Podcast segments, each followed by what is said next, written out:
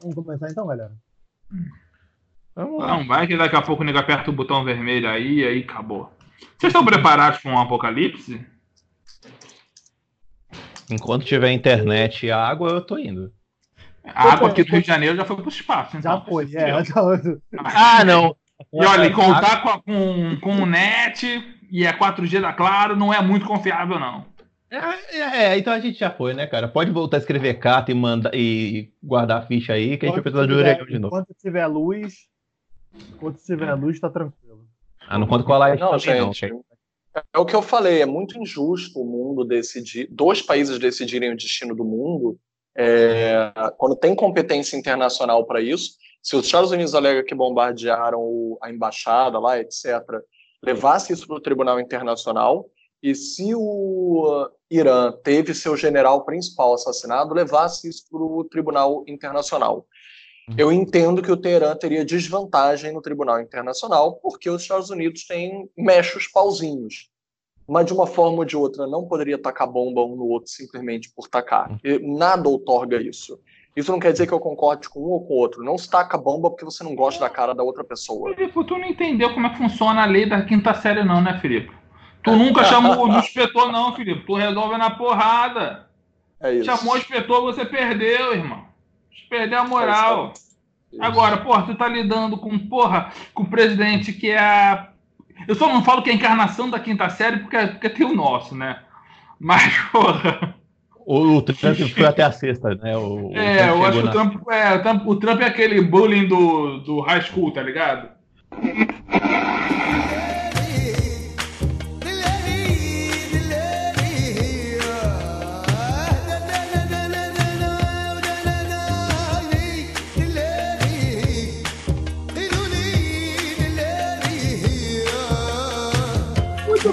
Terceira Guerra Mundial tá começando mais um podcast Cinema em Série, podcast número 127. O primeiro de 2020.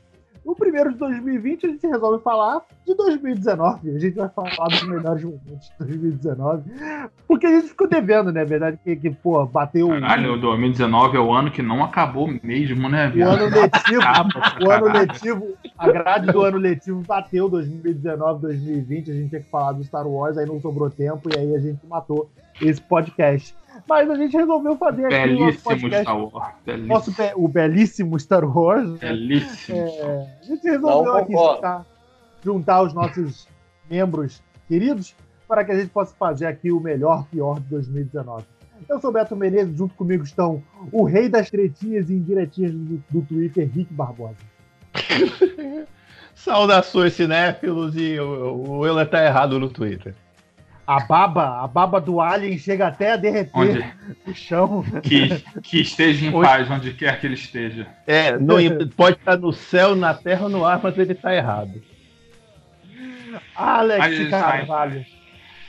Oi, gente, 2020 chegou, momento para renovar as esperanças, se preparar, entendeu? Porque um ano temos uma nova possibilidade de tornar a sua vida muito, mas muito melhor.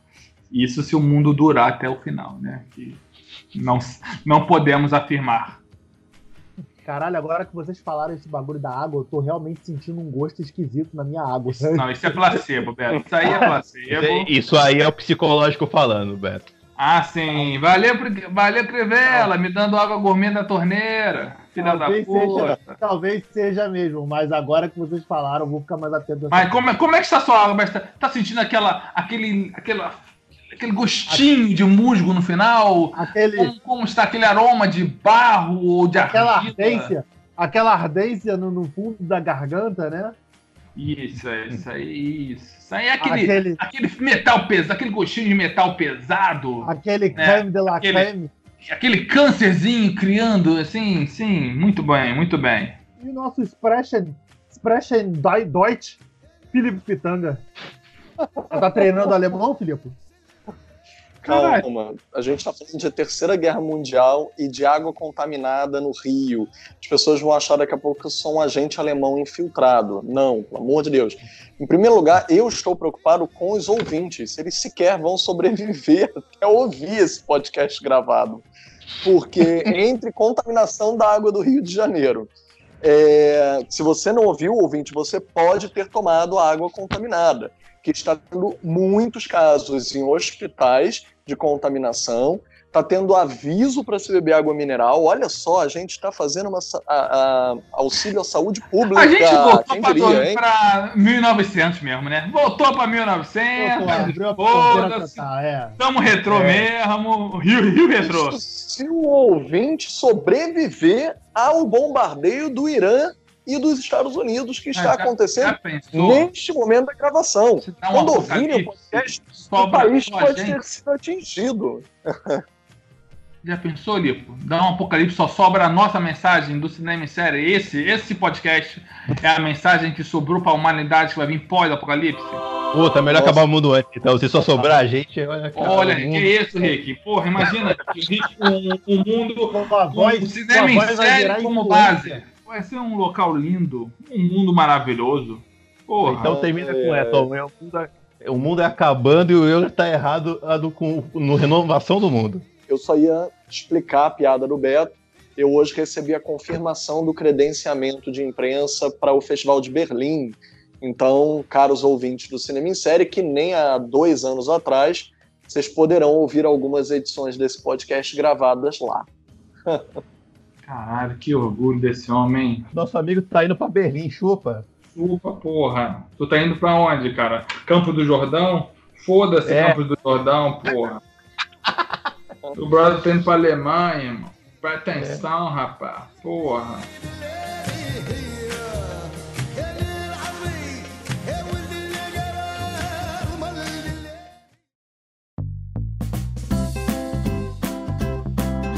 Alex, antes da gente começar o nosso podcast, só, só vou fazer um anúncio rápido. O Cinema em Série agora está querendo abrir um espaço para recadinhos. Então, se você quer, oh! quer algum recado, algum recado para algum de nós, ou algum recado para pessoa amada, a gente entrega também.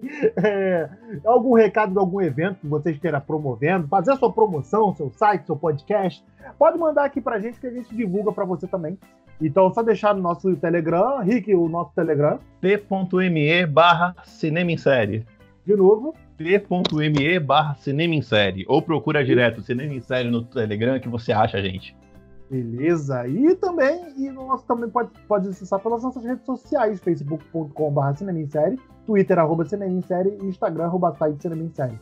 Você pode deixar direto não, como publicação ou mandar uma DMzinha que a gente é, lê no, no podcast, pode, nossos podcasts quinzenais, ele vai todo ao ar quinzenalmente. Então, tô é isso. um cheirinho de padrinho vindo, hein? Hum, tô sentindo, hein? Olha, Porra, tava na hora, hein? Tá, tá então, madurinho, hein? Tá madurinho. Porra, tá na hora, hein? Então é isso, gente. Não se reprima. Pode mandar o seu recadinho que a gente vai ler aqui com todo amor e carinho. Tem uns recadinhos aqui que a gente mandou, mas estão relacionados ao. A, a lista, né? De. Hã? Ali no final, não? Não, então. É, os recados que, que estão aqui com a gente estão relacionados ao podcast de hoje, que a gente vai falar aqui. Então eu acho melhor a gente ler no final. Vocês preferem que ler agora? Que o pessoal aqui não, um final, final. O pessoal elencou é, os melhores. Segura a audiência aí, Beto. Porra. No final, você que mandou pra gente um recadinho no Twitter, no Facebook e no Instagram, a gente vai ler aqui pra você e garantir a sua participação no nosso podcast.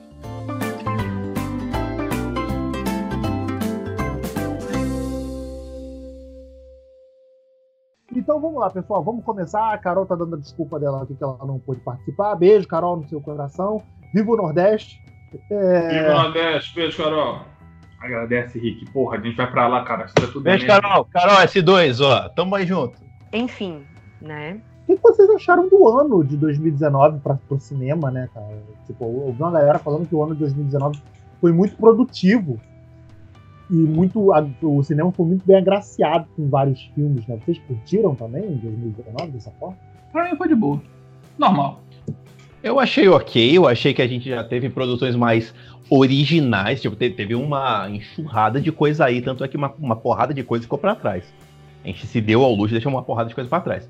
Mas em matéria de produção exemplar, diferente, eu não vi tanta coisa diferentona, né? Tanto porque o Aranha Verso foi a coisa que chamou a atenção nossa por, pela diferença, né?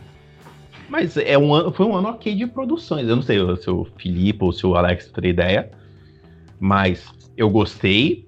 de, pela variedade, mas eu ainda considero, tipo, eu achei um ano ok, não achei essa coisa, meu Deus, que, que coisas diferentes. Eu achei um ano bom. bom. Então eu preciso falar algo. É, em termos de cinema estrangeiro, eu concordo com vocês. Eu acho que foram muitas sequências, principalmente para filmes americanos. O mercado americano está vivendo de poucas apostas, infelizmente. É, para filmes estrangeiros de língua não inglesa e não portuguesa chegarem aqui é, é importante. Nós tivemos vários exemplares, a gente vai falar melhor sobre eles daqui a pouco, quando, a gente, quando outros filmes melhores do ano forem falados. Mas eu vou falar especificamente de um assunto, que é o tema do cinema brasileiro. Nós sabemos que estamos sendo, infelizmente, é, colocados à prova com a política de governo que eu não vou aqui entrar em questão de partidos ou etc., mas uma política de governo que está sendo contrária ao cinema, contrária a um, a um cinema que nas administrações anteriores teve muito incentivo à cultura, às artes, e isso fez com que a gente tivesse um reconhecimento internacional crescente a cada ano, inigualável, maior do que a época do cinema novo. E com mais prêmios internacionais e de gabarito de prêmios internacionais do que na época do cinema novo tirando, claro, a nossa única palma de ouro, que é do pagador de promessas. Mas tirando esse fato, esse fator, que a gente não voltou a ganhar ainda uma palma de ouro, mas a gente ganhou o grande prêmio do júri, perdão, o prêmio do júri, né, que é a terceira colocação em Cannes. Nós ganhamos melhor filme na mostra Um Certo Olhar, com A Vida Invisível, o prêmio do júri foi Bacurau. Então, assim, não só os prêmios, e não foram só esses, mas como eu vou citar alguns dados. O pesquisador e curador Eduardo Valente, que é curador de alguns dos nossos festivais de cinema no Brasil, e é curador é, do Festival de Berlim também, é o é da Delegação Internacional de Representantes Estrangeiros do Festival de Berlim. Ele anunciou a seguinte pesquisa, que nós conseguimos crescer mais uma vez em 2019 nós tivemos um crescimento de filmes desde 2011, praticamente triplicando é, o número de. É, perdão, du, duplicando o número de filmes. De 2011 eram 149 filmes brasileiros por ano, desde então nunca decresceu, só cresce. Eu vou dizer que ano passado, ano retrasado, foi 226 filmes no ano, ano 2017, 2018 foi 251 e 2019 foram 295 filmes brasileiros produzidos de longa-metragem tá? e exibidos em algum tipo de janela de exibição, festival, circuito, etc. E, segundo dados do Valente, já tem mais de 200 filmes prontos para serem exibidos nas janelas do ano. Isso sem falar que estamos ainda em janeiro, ou seja, devemos quebrar o recorde mais uma vez de 295 filmes produzidos e exibidos no ano. É, isso para um tipo de expressão que é um direito e um dever constitucional de prover cultura para o cidadão e o cidadão ter o direito de expressar cultura como uma forma de é, representação da soberania de um país. Não existe um só a fronteira física, né? A fronteira também é abstrata. A gente protege um país com a cultura. A nossa fronteira não pode ser confundida com um país estrangeiro, não pode invadir o nosso país e dizer é nosso ao invés de do brasileiro, porque ele é protegido por várias coisas, e uma delas é imaterial, que é a cultura. Então, não se pode ter essa visão turva que esse governo está tendo, de achar que ele pode mudar as regras do jogo, porque, segundo nossa máxima, não se mexe em time que está ganhando, e nós estamos ganhando mais do que nunca na história do cinema brasileiro. É um absurdo achar que porque eles não concordam com isso ou aquilo, eles têm que mudar um sistema inteiro. Não concorda com alguma coisa, muda de dentro para fora e não mexe no que está ganhando. Agora, é inadmissível querer mudar a coisa toda como se não existisse um crescimento sem igual e um reconhecimento mundial do que nós estamos fazendo. Concordo com o Felipe. Falou aquilo que estava entalado na minha garganta. Vamos lá então, começando o melhor, o melhor filme do ano que vocês falaram, acharam aí. Lembrando que não precisa. Porra, já ser... começa no melhor? Isso aí, já é pera, pera, porra, um pouco suco na cara. É, lembrando que não precisa ser um único filme, vocês podem falar aí uma listinha que vocês têm Ou melhor é ou melhor, né? Ou os melhores. Vamos assim, fazer o bagulho direito. Peraí, isso aqui é 2020. Vamos, esse é profissionalismo agora, no podcast, pô. Beleza, então. Alex Carvalho. Ah, cara, Spider-Man no Aranha Verso. Acabou. Porra, esse é difícil de bater mesmo, hein? Porra, melhor filme do ano, cara. Muito coração, né, cara? Porra. Porra, o melhor filme do Homem-Aranha já feito.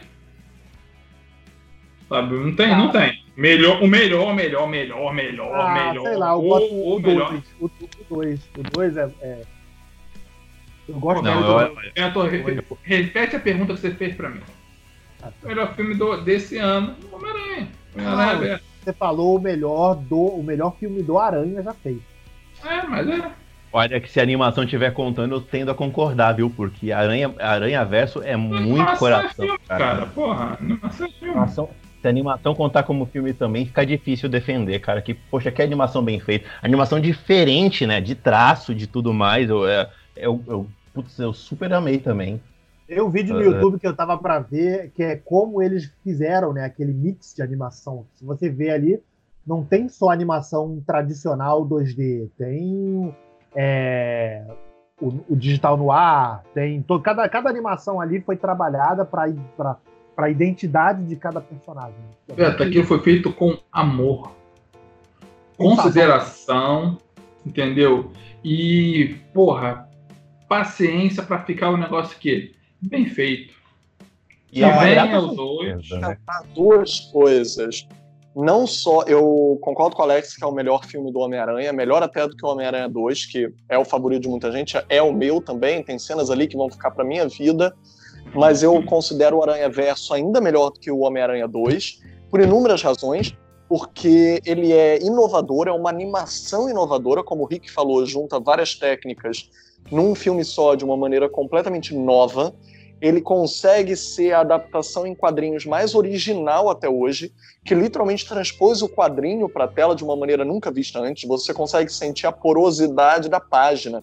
Você consegue quase sentir como se o, a montagem e a edição, o corte das cenas, fosse o ato de virar uma página de um quadrinho. Os balões de pensamento, o movimento do aranha, literalmente influencia a direção da câmera, o corte e os movimentos do filme. E mais do que isso, eu acho, inclusive, ouso dizer que é o filme que melhor representou Nova York de todos os filmes do Aranha, que Nova York é um personagem muito importante dos filmes dele. E você tem a Nova York de verdade ali. Uma Nova York que tem desde os esgotos, né, que estão em várias das aventuras do Aranha, aos céus, os arranha-céus, é, as luzes de neon, os grafites, a trilha sonora, tudo diegético ali. É realmente impressionante. E os personagens, porque é a primeira Nova York de fato diversa. E eu acho que fez muito bem ao Aranha também a existência do Miles Morales. Você tem o Peter Parker ali, mais de um Peter Parker, entre aspas. Você tem o ídolo que começa e que é eliminado da história. Você tem o mais velho, que é uma decepção, que é uma lamúria, é uma tristeza do, de vida, né? Tudo que deu errado, mas pode ser consertado. Você tem o Maio Morales, que é meio latino e meio negro, então tem duas questões, né, para o colorismo americano, a miscigenação americana, muito importante em termos de representatividade. Você tem a Gwen, que é uma ótima aranha também. É, você tem tudo no filme, tipo, o filme funciona bem para caramba e ele atualiza. Finalmente, a apurrinhação do tio Ben voltar em todo o filme. Nada contra, gente. Mas você vê um tio muito diferente, finalmente, pro Aranha. É verdade. E, é. Nossa, inovou de tantas formas que eu não tenho nem palavras. E ainda assim usou a mitologia original. Esse eu, filme eu... fez melhor a Marvel do que todos os filmes live action, porque ele conseguiu transpor não. uma coisa dos filmes que ninguém ainda tinha, que eram as realidades alternativas. E outra coisa, né? É uma maneira muito legal de você introduzir o personagem do Miles Morales sem gerar muita estranheza, né? Já é com uma animação, animação mega bacana. E você bota o personagem já pro cinema. Putz, eu, eu achei excelente, cara. É puta animação mesmo. Aliás, eu já quero aproveitar o embalo da fala do Filipe, se é que dá para aproveitar para falar o meu filme melhor do ano, que é Bacurau. Não dá para não falar. Bacurau foi um filme inacreditável, cujo qual eu fui sem saber nada. E para mim ele é o meu melhor filme do ano. E, ah, ano, então, que bom que você falou ele, que eu já vou mudar uma. Eu ia falar dele numa categoria aqui, mas eu vou mudar para poder falar de outro. Cara, eu não consigo. Porque Bacurau é muito foda. Bacurau é foda. Bacurau é inacreditável, cara, de, de bom. Porque eu fui sem saber de nada, eu fui completamente inocente pro filme. Quando eu cheguei lá, eu olhei aquilo e falei, o que é que tá acontecendo aqui? Tu evangelizou é, também? Chegar pras pessoas assim, já viu Bacurau? Eu fiquei assim, eu tô assistindo agora. Eu evangelizei direto. Veja Bacurau, eu, assista Bacurau. Assista, assista, assista. Eu fiquei do eu, lado. Eu, eu, fiquei... eu, evangelizei também, irmão. Eu tenho tanto espacinho pra ver a palavra de Bacurau. Os meninos, os meninos hoje só pensam em uma coisa: Bacurau. Bacurau. Até porque transar dá trabalho. É, nego não, quer, nego não quer saber mais transar. Você que não tá transando, vai ver filme nacional, caraca. Faz, ouve Filipe. Aproveita e ver, começa com Bacurau, que olha que filme foda, cara. E. É, é, enfim, não, eu não tenho o que dizer. Eu fiquei, eu fiquei completamente boquiaberto quando eu vi aquele negócio e. Animal, é animal o filme. É, é, é uma cidade no meio. É um, é um vilarejo, né? Não chega nem a ser uma cidade, né, Olipo? No meio do Nordeste onde os caras, a gente está sendo atacado, você não sabe exatamente o que está acontecendo, mas você vê que aquela cidade está sendo atacada, aquele vilarejo, aquelas pessoas, e aquela galera tem que sair para se defender. E é, é, o final do filme é muito catártico. Se, eu, se eu, você falar qualquer coisa além disso, você começa a dar spoiler do filme e é um negócio inacreditável, a pessoa ó, tem que ver. Filipe, já pode falar o teu, teu, teu melhor do ano. É, meu favorito do ano, eu concordo com o Rick, é o Bacurau, empatado com outro que eu vou dizer, mas só para confirmar, concordo, gente. E por que até Bacurau é meu favorito do ano? Porque o filme é foda, porque o filme é história do cinema vivo, é cinema tem cinema novo ali, Dragão da Maldade contra os contra o Santo Guerreiro do Glauber Rocha. Você tem cinema marginal com Bandido da Luz Vermelha dos Ganzerla você tem um pouco de cinema de terror, você tem Cabeças Explodindo, que é, por exemplo, uma relação direta com Cronenberg, com John Carpenter. É, Carpenter, inclusive, está na o diretor americano, né, John Carpenter, de Halloween, vocês conhecem vários filmes dele. Ele está na trilha sonora, tá? O John Carpenter ele costuma é, fazer as próprias trilhas sonoras dos filmes dele, Halloween, por exemplo, né, que é uma trilha bastante famosa, inesquecível no sintetizador, é dele próprio. E uma das, uma das trilhas do filme é do Carpenter. Ele disse agora recentemente também que o Carpenter aparece numa cena. Eu não vi, eu vou ter que ver de novo, e olha que eu já vi o filme inúmeras vezes, mas que é daquele tipo relâmpago dentro da escola no final, quando eles usam a escola como um campo de batalha. Ele é... parece que é uma das cabeças está lá dentro. Na verdade. Pra você ver, o filme renasce o tempo inteiro. É easter egg em cima de easter egg. Fale, Rico. Desculpa. Desculpa, eu ia te cortar. Na verdade, o nome da escola é João Carpinteiro. E aí tem essa brincadeira com o nome dele. É John Carpenter, aí a escola, é, se você olhar o nome, é, é João é Carpinteiro. Isso. Maravilhoso isso, gente. É muito incrível. E é, é, é incrível. E é um filme que fala sobre o que nós estamos passando no Brasil, sobre um governo que quer vender a alma para os Estados Unidos, é, que está querendo recolonizar o Brasil, dar o Brasil de bandeja para uma cultura estrangeira se entrar capital em troca disso.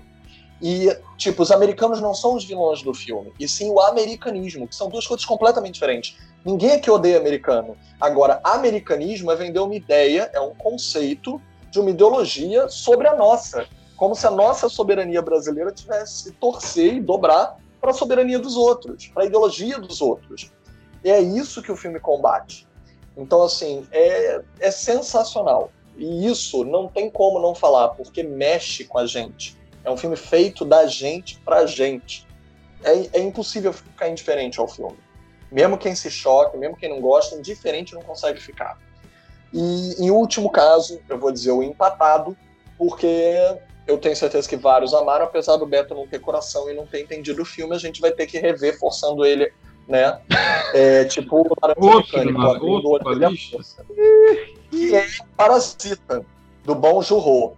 Parasita é o provável ganhador do Oscar de melhor filme estrangeiro. Ele vai ganhar absolutamente todos os prêmios de filme estrangeiro Não à toa, o filme é brilhante, o roteiro dele é brilhante, é impecável, também tem muito a ver com Bacurau, porque fala de questões de classe, de, de, de diferenças sociais, e Vale dizer que o filme vem numa hora certa. 2019 completou o centenário da invenção do cinema na Coreia. O cinema chegou na Coreia em 1919. Ou seja, em 2019, o cinema coreano completou o seu centenário. E esse filme veio como uma cereja do bolo para coroar um cinema forte nacional na Coreia, que tem o que nós não andamos tendo, que é cota de tela ou seja, reserva de um percentual para o nosso próprio cinema. Ele tem proteção de mercado, ele tem participação nos lucros do filme estrangeiro que fica para o circuito nacional, que é coisa que nós já tivemos no passado e deixamos de ter. E, e quando os Vingadores dominaram o monopólio mundial, a Coreia mudou suas leis internas para não permitir isso. A gente até já tocou nesse assunto em podcasts anteriores, porque a Coreia tem um cinema nacional muito forte. Várias pessoas aqui já ouviram falar de muitos filmes coreanos famosos. Seja Old Boy, do Park Chan-wook, também A Criada, do Park Chan-wook, seja os filmes do Hong Sang-soo, que é um diretor tipo Woody Alleniano na Coreia, é, com filmes como Certo Agora, Errado Antes, que é um filme impressionantemente incrível, é um filme que acaba na metade do filme, recomeça na metade, e é exatamente igual à primeira metade, com pequenas diferenças para mostrar como é que o acaso pode Já mudar me perdi, Filipe, desculpa. Me perdi nessa tua conta aí. ok, ok. Eu só quis dizer que o cinema coreano é brilhante e Parasita coroa esse momento para eles. Por que, que o Beto não gostou? Que o Beto, porra. Já devia ter entendido essas coisas já, velho. Filipe, porra. Pô, para, Parasita é filme mó maneiro, eu gostei eu de Parasita falei, Eu não falei que eu não gostei. Tipo, foi, foi as intrigas lá do grupo que falaram, mas eu não falei que eu não gostei. Só, tipo, tá. Tipo, entre Parasita e Bacurau, fico com Bacurau. É, isso eu sou obrigado a concordar. Eu preferi Bacurau também. Mas o Parasita eu achei maneiro por causa uh, de uma cena dele que é. Eu acho que eu comentei isso com vocês.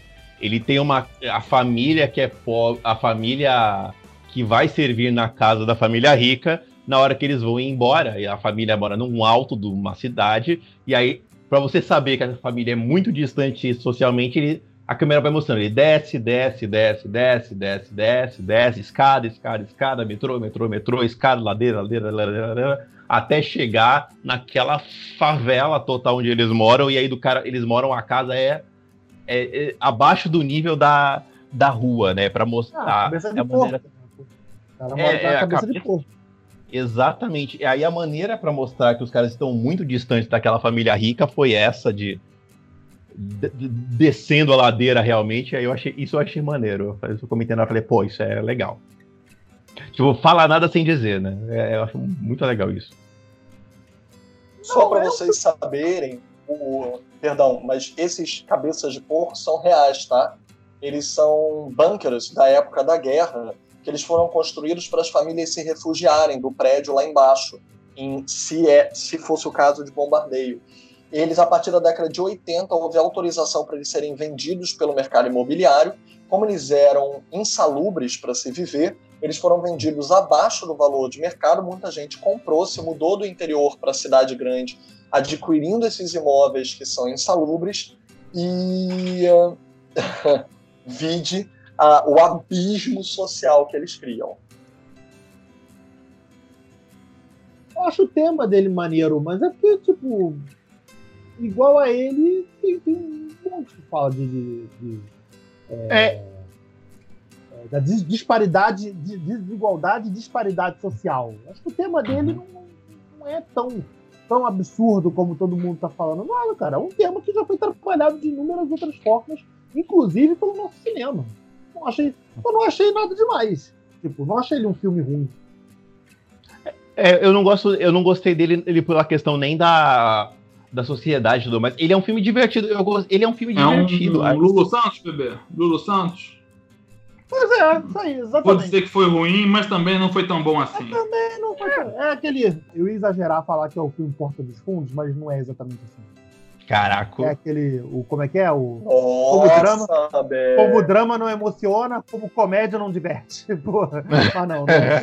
pra polêmica da clique pra caralho, da viu pra caralho. Isso, deixa, deixa. ignorância do Beto é porque a gente tá sem o Euler aqui. Se o Euler tivesse presente, ele estaria apoiando o que eu estou dizendo. Só a montagem com a qual a, a trama é, né? A família muito abaixo do padrão social, é, adquire porra. emprego de uma família rica, um membro adquire um emprego e vai mentindo currículo, diplomas, vai mentindo tudo para botar o resto da família lá dentro daquela casa da família rica. É, vai cavando o caminho. Essa é a sinopse. É, a montagem, gente, a montagem que, com a qual eles eliminam a concorrência para conseguir esses empregos é tão sensacional. Gente, a Não, alergia são... ao peso Cara, Nossa. eles são alpinistas sociais, né? Eles armam tudo. É uma família de filho, é uma família de malandro do caraco, né? Que eles vão se armando para todo mundo, né? Eu vou fazer de conta que eu não te conheço, eu vou te colocando um pouquinho em pouquinho naquela família rica. Então, essa diversão do filme eu achei maneiraça. Não era nem a questão social. Mas, você não gostou da reviravolta? A narrativa dentro da narrativa, a casa dentro da casa? Não, eu adorei. Eu, Gostei, eu, achei legal. Gente, até se não tivesse gostado, eu ia falar que eu gostei. O Felipe falou de uma maneira que me convenceu. É? Que nem, gostou? Eu, que, gostou, que nem eu que nem vi o filme já gostei. Não, é muito gostou, bom. Né? Melhor do ano. Melhor, melhor filme do ano. Tu gostou ou não gostou, porra? Pô, eu achei. Eu falei, eu curti, eu curti pra caraco. Mas eu concordo que se botar os dois em linha com o Bacurau, pô, o Bacurau eu achei extraordinário. Eu, falei, eu concordo que eu já via, eu já via as questões que ele levanta de outras maneiras. Não tem nenhuma morena. Pronto, já perde ponto pra mim aí. A Coreia também fica difícil, né, Alex? Então, então pronto, irmão. Tem que ter uma linha de corte? Eu te dou uma. Minha linha de corte é essa. tá resolvido. Pronto. Se é, precisa de um motivo, eu te dou o um motivo. O melhor do ano, eu Farol não vale, porque o Farol só estreou agora. Aliás, vamos ver Farol. Aliás, outro Farol também melhor que o. Eu acho melhor que o Parasita. Porra. É... Mas eu vou ficar com o Bacurau também, cara. Eu ia falar, Coringa, cara, não, não, não é isso. É legal, não é, mas. É, não, é, porra. não é, não é, não é, não é. Porra. Mas também, tipo, outros filmes bastante. A gente vai, a gente vai falar pra você. Fala de Menções Honrosas, né, cara? Porque esse foi um filme que eu vi filmes. Esse foi um ano que eu vi filmes bem interessantes. Mas não teve um assim que eu fiquei tipo, caralho, esse foi o filme. Eu acho que mais ali fora da curva para mim também, que despontou e chamou atenção assim, foi, foi Bacurau, cara. Então, é, vamos, vou abraçar aqui também o, o, lado nacionalista. Viva o cinema nacional! E vou Caralho, eu vivi pra ver isso. Caralho, Porra, 2020 tá muito louco, viado. Aí tá muito louco. Mas, mas você sabe que é uma coisa maneira? Agora o mundo é vai acabar mesmo, Rick. Chateado de Bacurau no Oscar. Porra, se vai... despede quem tu ama, irmão, que já era. mas, cara, você sabe que é uma parada que isso, isso eu fiquei genuinamente feliz. Porque assim, a gente fala pra caramba de, pô, ver cinema nacional, não sei o quê. Já teve ano pra gente gravar aqui é, retrospectiva e só o Filipe falar de cinema nacional, porque a gente não tinha visto. E, pô, eu fico mó feliz de, tipo, 2019, apesar de toda a maluquice que aconteceu no ano, eu poder falar que o melhor filme que eu vi foi o filme nacional, porque Bacurau é realmente foda, cara. Eu fiquei impressionado de, de, de verdade. E não é ser foda por ser filme nacional, não é foda porque é foda do Brasil. Não, ele é um filme foda, ponto. Sabe? Não, ele é um Sim. filme foda.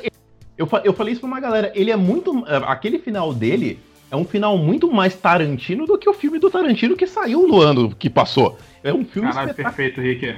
Perfeito. É, é, um final catártico, cara. Você termina com aquele final.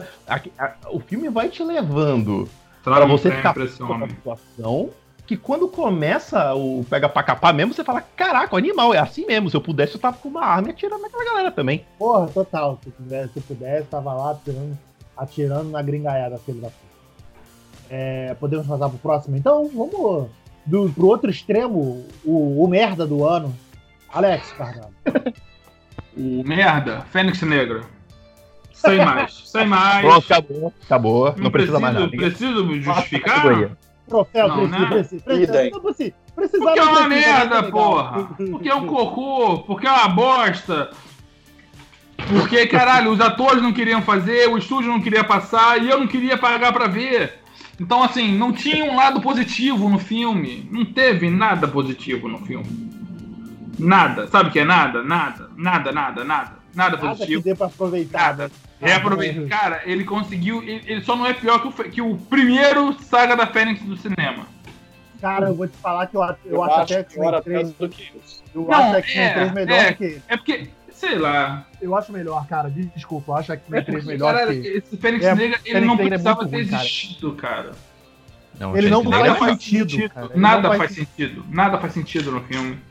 Não, é, a Jessica Chastain matam, tá. Eles matam a mística de um jeito que. Caralho, por que, que ela morreu?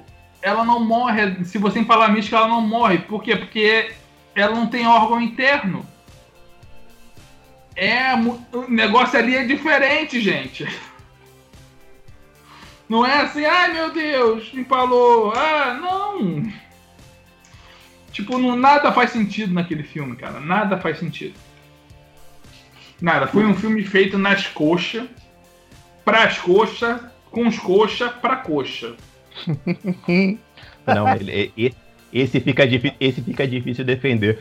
Porque, olha, é, ele é uma medonhice, é uma, nada se salva ali. É, não dá nem pra um filme... falar que teve uma cena foda do Mercúrio, porque nem isso teve. Porque nem não, isso teve, né, porra? Que pelo menos o Apocalipse é ruim, mas pelo menos tem a cena maneira do Mercúrio. Não, aquela porra. cena do Mercúrio é escrota, mas pelo menos eles se esforçaram pra fazer uma cena escrota. Nesse não tem nada. Nesse é um filme escroto. Não sei se tu olhar por esse, por esse prisma, beleza. Eles se esforçaram pra fazer um filme escroto, mas. É. Olha como é que 2019 tava muito louco. A gente viveu pra ver o Filipe falando mal do filme do X-Men nesse podcast, né? O Felipe é um cara conceituado, Henrique. Tem o como Felipe já falou mal de. O Felipe já falou mal de outros filmes do X-Men, cara. Me lembra um. Fala um. Eu não lembro. Felipe, como aquela frase dita em 2019 que vale, irmão. Porra, eu sou fã, não sou trouxa. Exato. a, abraço, pro, abraço pro Lodge, né? É. Mas, ser fã é uma coisa, ser míope é outra. Eu... eu não fui nem um pouco fã do Apocalipse, eu não gostei do Apocalipse.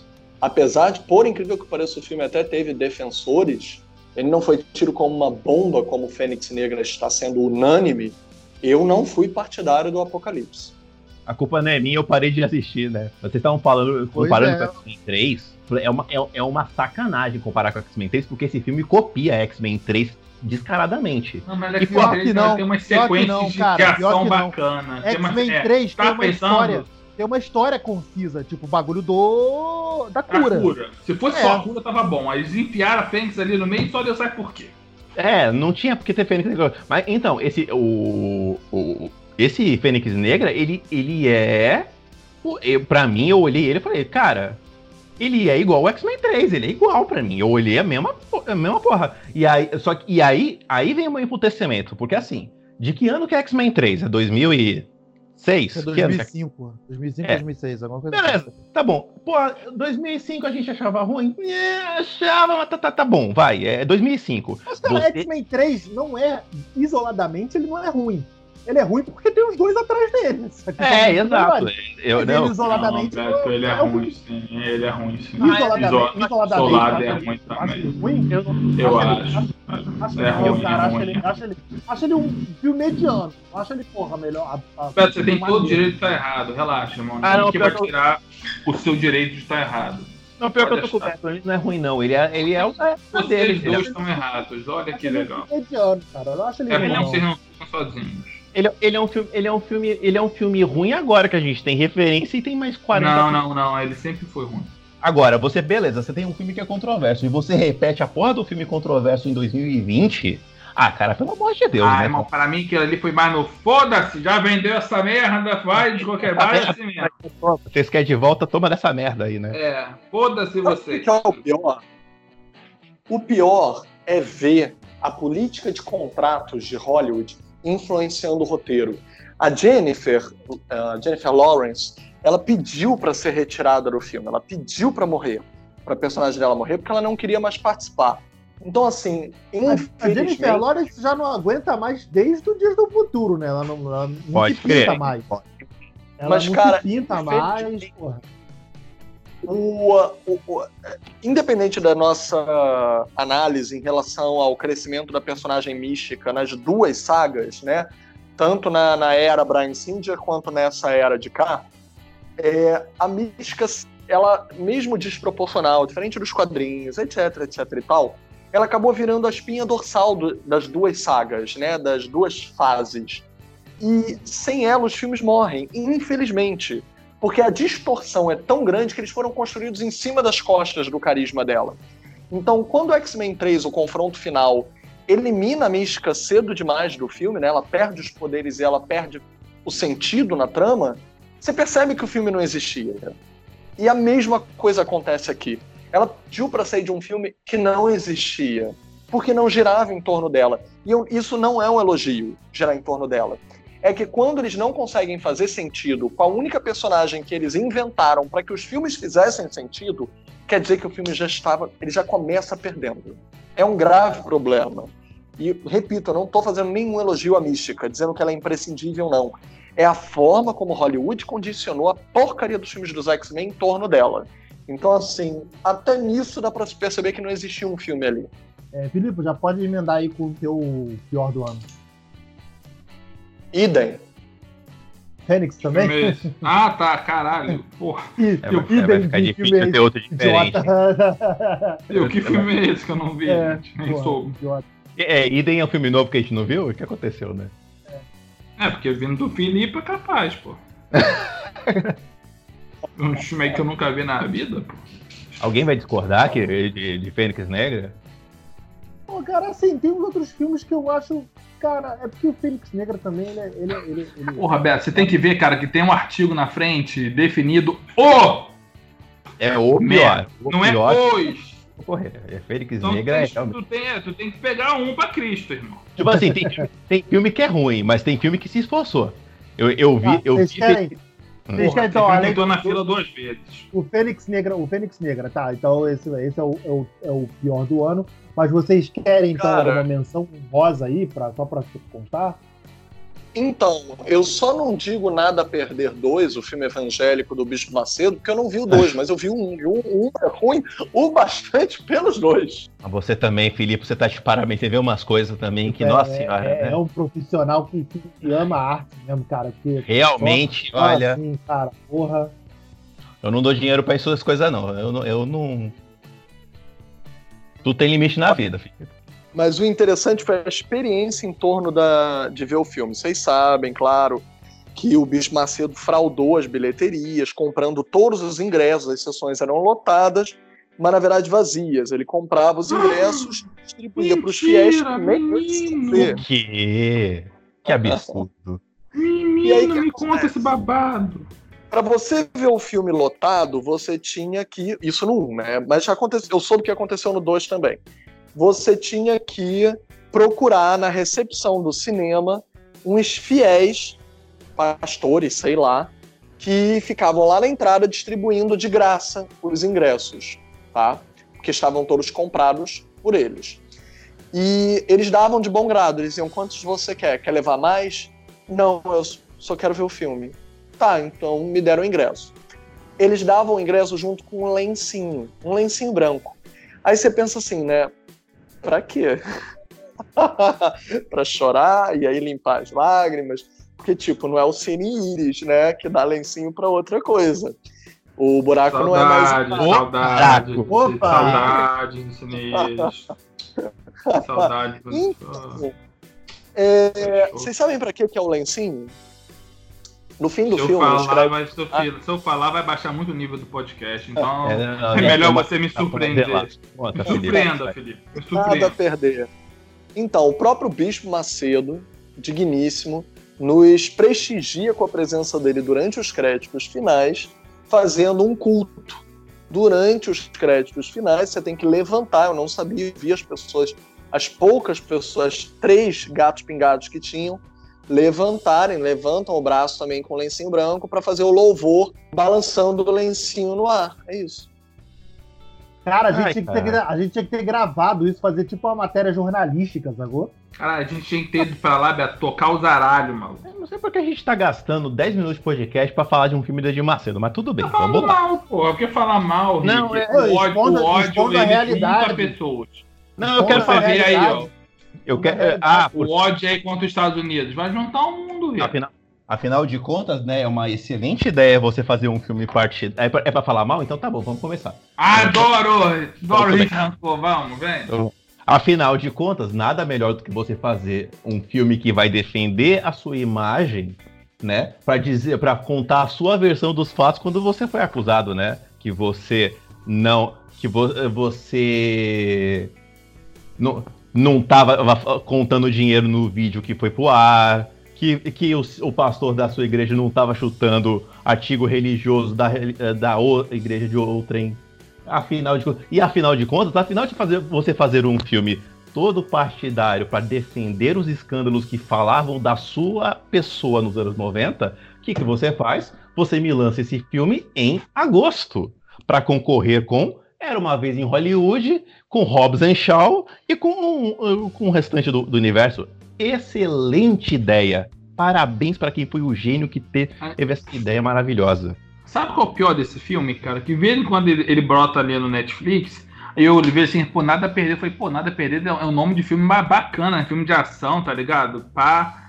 vai ter tiroteio. Quando eu olho assim, ih, não, né, não. Tipo, tipo filme de vingança, né? Pô, é, aí quando eu vou ver, nada... ih, não, né, não, é outra coisa. Deixa eu pra lá. Nada, deixa pra lá. Nada, nada a perder é o, que, é o que a gente fala quando o vilão tá, tá quase indo embora. É isso que a gente fala de nada a perder. Não, nada, você tem uma coisa a perder quando vai ver esse filme, é o seu tempo, né? Tempo. Seu... É, é pra falar, então vamos falar. Enfim, é isso aí. É pra falar, é pra falar de nada a perder, tá bom. É, eu não sei porque a gente tá fazendo isso, mas tá bom. Posso ah, falar de filme ruim? Que ano que, vem, que ano que vem a gente não vai poder falar porque não vai ter a parte 3. Não vai ter, é, não, não, né? Ah, deve ter. Se sair mais, se sair mais acusação, ele, ele faz ah! a parte 3. Tá? Já perdeu, é, caralho. Não tem como perder. Então tá bom. Já que a gente já, fala, já definiu aqui que o, o filme merda do ano é o, é o Fênix Negra, então vamos falar dos filmes que são é, é uh, de cocô? Ficou só no cheirinho? É, é porque a merda é, o, é, a merda principal é o Fênix Negra, né? Agora, vamos falar de filme ruim também? É, Hellboy, né? Que, que bosta. Caralho, teve Hellboy esse ano. Esse é aquela coisa. Eu nem vi esse Hellboy, maluco. Caralho, é uma, pode crer, é uma, né? Teve, é uma, teve essa merda. Teve, teve essa merda. Tem o Escape Room, que saiu no começo do ano, que é um filme de suspense aí com a menina do Demolidor, que olha, olha nossa só, um amigo, um, um, amigo viu esse filme e falou que ele não é ruim, não. Ele só, tipo, é, não acrescenta porra nenhuma. Uma, então não é bom, Beto. Então é bom, pô. então não é bom. então tá, tá respondido. Tem, ó, tem o Máquinas Mortais também, que vocês me avisaram pra não ver, que puta que pariu. Olha. Ah, é só das cidades que porra, fica andando? Rick, mas... Porra, Rick, mas esse é do trailer. Vocês me avisaram. Não, eu não acreditei. Eu falei, não, não pode ser tão ruim. Atua, você já, Rick, você já atua com cinema o tempo bastante para você adquirir aquele sexto sentido, sabe? Aquele sentido aranha, que quando você vê o trailer, tu, cara, isso não é bom. Ah, isso vai... aquele que nem eu, que, que não vê mais trailer. Eu não vejo mais trailer, pô. Eu agora, é, é, que eu tô numa fase que eu falo assim, olha, isso cheira uma merda. Eu vou ter que assistir para confirmar. Vocês viram Caralho, que eu fiz é, é, é, aquela piada da banana. Ai meu Deus, que eu vou cair, porque tem a banana ali na frente. Só não é. Ah, vou eu escorregar de novo na banana. Eu vou é, escorregar porra. de novo. Eu vou lá falar, mas olha, os amigos avisaram que era uma bela de uma bosta e eu falei, olha, eu vou ver. Não, puta que pariu, que filme merda. Eu não vou falar do outro filme que, merda do ano, porque aí a gente falou que era o filme merda do ano, não da década. Então eu vou me abster pra um, pra um programa que a Rafa esteja com a gente. Beijo, Rafa. Caralho, o Rick tá sendo aqui indireta mesmo, né, viado? Tô falando. Porra, não gravou, toma indireta, não gravou, toma indireta do Rick, mano. É isso aí, maluco. Porra, tá adorando o Rick do Rancor, cara. Melhor pessoa, o Rick do veneninho. O filme brocha. Aquele que, porra, podia ter sido legal. Ah, não podia ter. O filme Lulu Santos, né? Isso aí. Não, o filme Lulu Santos é uma coisa. O brocha é aquele que, porra, eu, caralho, vou pro cinema ver. Eu te dou até o exemplo do meu. O que é filme brocha pra mim. Que é o vidro. Porra, tinha porra, tudo pra ser bom. O vidro foi foda mesmo. Caralho, tudo, caralho, porra, vai, vai, vai vir foda, vai vir foda. Quando eu vi o filme, eu, caralho, viado. Eu quero fazer fizesse... um adendo do vidro. Eu quero fazer um adendo do vidro aqui, porque no podcast onde a Maria participou no começo do ano, eu não estava, eu estive fora. Aí eu vou ouvir depois, eu vejo mentiras e calúnias sobre a minha pessoa falando que eu tinha gostado de vidro. Ó, eu fiquei, eu fiquei que porra Olha só, olha só se ao longo do ano você reviu e mudou sua opinião, é uma coisa. Mas naquele momento em que nós gravamos, você falou que gostou. Eu e que agora tu quer meter pra mim que você muda, tá mudando, que a gente pode mudar de opinião. Não acontece com frequência, mas pode acontecer. Pô. Eu trabalho eu olhei... com as informações que eu tenho, Rick. Naquele momento Ele... era a informação que eu tinha. Ele, ele, é, ele, ele é ruim com relação aos outros dois, né? Ele, não, ele é broxa, ele não é ruim, ele é broxa. Caralho, tá mas ele é um filme que mas essa... não existe. Ele, como filme sozinho, você não entende nada, cara. É mesmo. É, ele sozinho, ele sozinho ele inventa umas paradas que ele não tinha antes, que, né, fala, porra, você vai inventar agora isso aqui, caraca, né? Não, é pior do que, pior do que, do que é, isoladamente ele não funciona porque você tem que ter o background do, do corpo fechado para você compreendê-lo melhor, e do fragmentado também, né?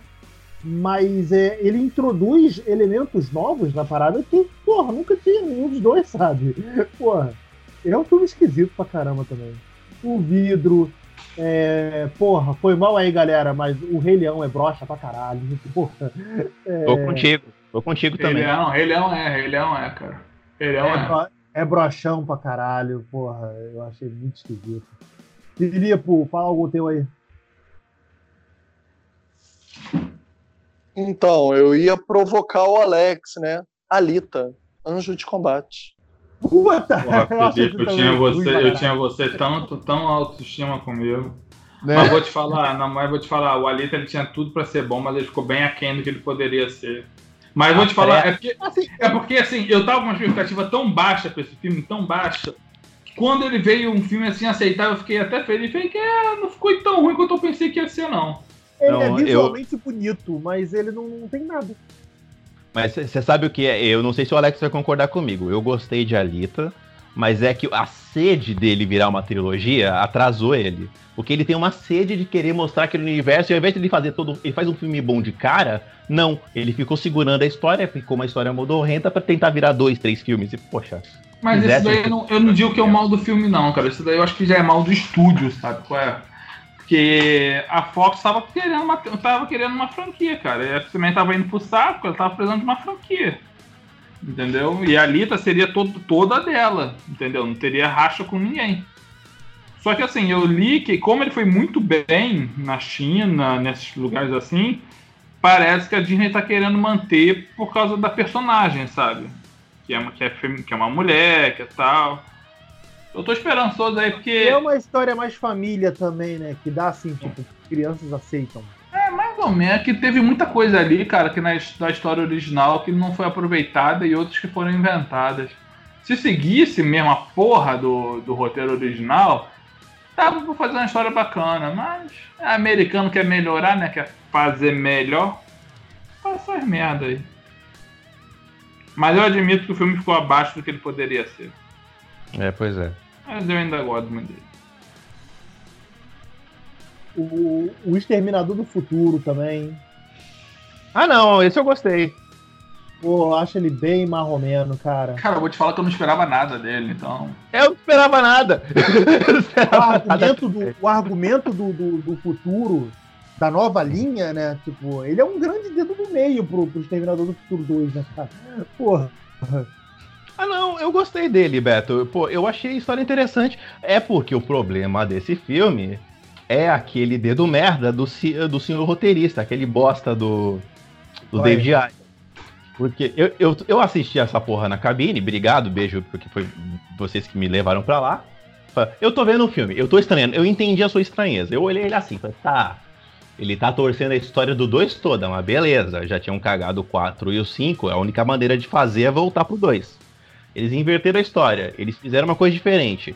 Eles botaram um personagem foda, que a Mackenzie Davis tá animal no filme. Aí na hora deles amarrarem a história, que é a história da Sarah Connor, o David Ayer cagou na cabeça e inventou uma história maluca com o Exterminador, que é o do Schwarzenegger, e aquela história do Schwarzenegger ficou bunda. E, porra, você pegar Exterminador do Futuro e você cagar o Schwarzenegger, pra mim é uma, um erro imperdoável. Aí o filme foi lá pra baixo pra mim. Mas de maneira. Eu acho o lance do. do eu, eu, eu acho o lance do, do, do, do, do argumento de você matar o 2. Tipo, é. Tá, porra, matou o moleque. E aí, porra, não aconteceu nada, sabe? É bom que se você não viu o filme aí, toma na tua cara. Spoiler na cara. Eu não tenho mais John Connor. Cara. É. John Connor morre nessa porra, é. é não tem mais John, John Connor. John Connor morre com dois minutos de filme. Ah, o John Connor, ele já percebeu que ele, todo filme agora de eu tô matando o John Connor? Ninguém mais gosta dele, né? Ah, não, não, a gente só fica sabendo que ele é fodão por causa dos outros, a gente nunca vê ele falando quem nada. Salvo, Parece... Quem salva o futuro agora é a mulher. Tá porra. certo. Isso ficou foda. A é, desde, o, desde o Salvation que, que, que ele morre, né, cara? Não salva mais o John Connor. Uhum. Cara, mas o John Connor nunca foi um personagem interessante. O, ele funciona como um mito. Aquele personagem que todo mundo fala sobre ele, mas ele não aparece. Quando ele apareceu no 2 é porque ele era uma criança, mas ele ainda não era o mito. Não. Então dava certo. Quando concretiza o mito. O... E já não foi o Shia LaBeouf no 3? Não era o Shia LaBeouf? Não, era o outro moleque. Não, esquece essa porra, não traz mas o 3 é, Mas o 3 é uma merda, é. Não, ninguém tá, ninguém tá quer, discutindo isso. Alguém quer citar mais algum filme brocha? Eu quero falar de Godzilla, que pra mim foi broxante pra caraco. Pô, tu achou brocha mesmo? Achei, achei. Tu esperava? Eu esperava monstro. É monstro, eu esper... é monstro. Eu ah, mas teve monstro. Monstro pra teve... caralho. Caralho, que mais tem naquela porra é monstro? Ah, não é. É duas horas, é duas horas da porra do filme pra 15 minutos de monstro. Eu só quero ver monstro. Eu não quero ver família perdida. Ah, não, Rick, tem é. várias paradas de monstro no filme. Não tem. Ah, Rick, não, acho que tá, tá, tá, tá exagerando um pouco, Rick. Porra. Assim, não é a melhor maravilha do mundo, não é. Mas o que ele se é, prometeu é, me entregar, ele entregou, porra. Ah, cara, porra, eles perdem é. mó tempo. Eles podiam ter botado uns 20 minutos de monstro a mais pra Você tirar aquele bloco de família. Você queria mais, Rick? Ah, eu vou Fala ter que pra mim. Fala pra mim, você queria mais? Eu acho que eu queria, então, porra. vamos te dar mais. Então, vamos mandar fazer um filme aí pra passar em looping as cenas do monstro. Vamos tirar tudo. Faz um filme, é. Faz um filme do Vamos... Zero. Vou ter que esperar Vamos, muito de novo pra ver o bichão, porra. Ah, caraca. Ah, você pode aí ver você... quando você Vou comprar pra você a miniatura do Godzilla e do King Dorá pra ter no teu quartinho pra você brincar. Obrigado. Bom? Porra, a do King Dorá dá pra fazer um. Caraca, dá pra fazer um papel de parede foda. Aí, porra, 10 minutinhos de bicho. Dá pra passar no YouTube a porra do filme. Não. É bom que você vê na cagada. A gente pois faz é. o Rick Sua versão do filme. Entendeu? Que aí, focar depois, cara. Cara, eu tenho que achar o o filme lá que é o Godzilla contra todas as versões dele, cara, do japonês. Já viu esse filme? Caralho, é muito bom, cara. Que aparece o Godzilla lá do. Do. Aquele Godzilla americano. O... Nossa, aquela, aquela bosta é, lá. Caralho, ele aparece, Godzilla pisa nele, tipo, e não, não, não, não fala dele, não. Tanto que ele não pode ser nem mais chamado de Godzilla, pode ser chamado de Zilla. É, é sério isso. O japonês falou, não, não, não, vai chamar esse filme de Godzilla mais não. Então, o meu lance com ele é só isso. Puta, eu achei foda as partes dos, dos bichos, mas eu queria mais. Eu achei ele muito Vou mandar agora aqui que a partir de amanhã, uma semana com vídeos do Godzilla enfrentando todos os monstros pra você curtir aí no seu. Na só sua pra casa. você. Só pra você. Vou botar todo dia no grupo agora um link. E as pessoas não vão entender e não vão saber, não, não vou explicar. Só por você, Rick. Agradecido, agradecido. Você que está no nosso grupo do Cinema em Série, entra lá, que você perde essas indiretinhas que a gente dá nas pessoas. Tá perdendo indiretinhas você que não tá no grupo do cinema e série. Foi, foi bom a inserção aí, bebê? Foi bom? Eu aproveitei aí como de oportunidade. Ah, que de oportunidade, isso aí. Qual o link do grupo do cinema e série? É t.me barra cinema e série. Isso aí, pô. É molezinha, molezinha. É, vamos lá, não aguento mais. Pô, Rick Barbosa. Eu não aguento mais filme de filme que era pra ter ido pra TV direto que a gente tem que aguentar no cinema, tipo o MIB Internacional. O MIB Internacional, uh, Não, ele é um filme que não era nem para existir, gente. Vai direto pra tela quente, vai pra Netflix direto, não leva essas porra pro cinema, não. Só, uh, aproveitar a química, né, cara? Porque eles dois mandam bem juntos. Não, eles mandam bem juntos, mas. Ah, mesmo... o filme não é bom. É, não é. Cara, só vocês acharam que esse nível internacional ia dar certo. Eu, agora, não, eu adoro os atores. O estúdio, né, Beto? Eu adoro. já é muita gente. Eu adoro os atores, mas nunca que poderia dar certo. Nunca. Ah, pô, é, é ressuscitar a franquia, né? Aquele negócio, ó, a gente precisa de uma franquia porque esse negócio de herói a gente não tem, né? Então, que é, o, é Universal, não é? O MIB? Não, é Sony. É Sony, então. A Sony não tem mais, só tem Homem-Aranha. Eu preciso de uma franquia. O Universal tem Velozes Furiosos, porra. É, Melhor franquia já criada na história. Pois é. Foda-se é. Star Wars. Tomar no cu Star Wars, né? Toma na cara. Velozes Furiosos já vai fazer aí, ó, nove filmes aí melhor que Star Wars. Pois é. Agora, agora chega. Pois é. Agora, eu, eu não aguento mais não, gente. Esse negócio de ficar, de ficar esticando corda de filme com, sem história só por causa da marca, eu tô meio de saco cheio já. Porra, vou te falar que meu filme é a mesma coisa, cara. Dói no meu coração falar isso, mas porra, não aguento mais Toy Story. Ah, eu tô contigo. Porra, cara, eu fui ver o 4 com um coração feliz. Quando eu vi, eu. Pô, cara, foi bacana, mas não precisava ter existido, não. Não, não, não precisava, não. Final, é um, é um, a minha namorada fica puta quando eu falo isso, uma Toy Story foi o final Capitão América, né? Larga todo mundo vai viver a vida dele. Porra. Valeu vocês aí, mas porra. Pô, tanto que o Buzz nem quase não aparece, o Buzz vira aqueles personagem qualquer. Hum, é, é, ele, ele, é um pós-crédito. Ele é um pós-créditos do 3 de duas horas de duração, né? Ele, na verdade, Sim. ele é um pós É, tipo, sei lá, tirar a menininha lá, só, só sabe da onde que ela foram buscar aquela personagem. E, porra. Sei lá, não. Não precisava é, ter existido, não, cara.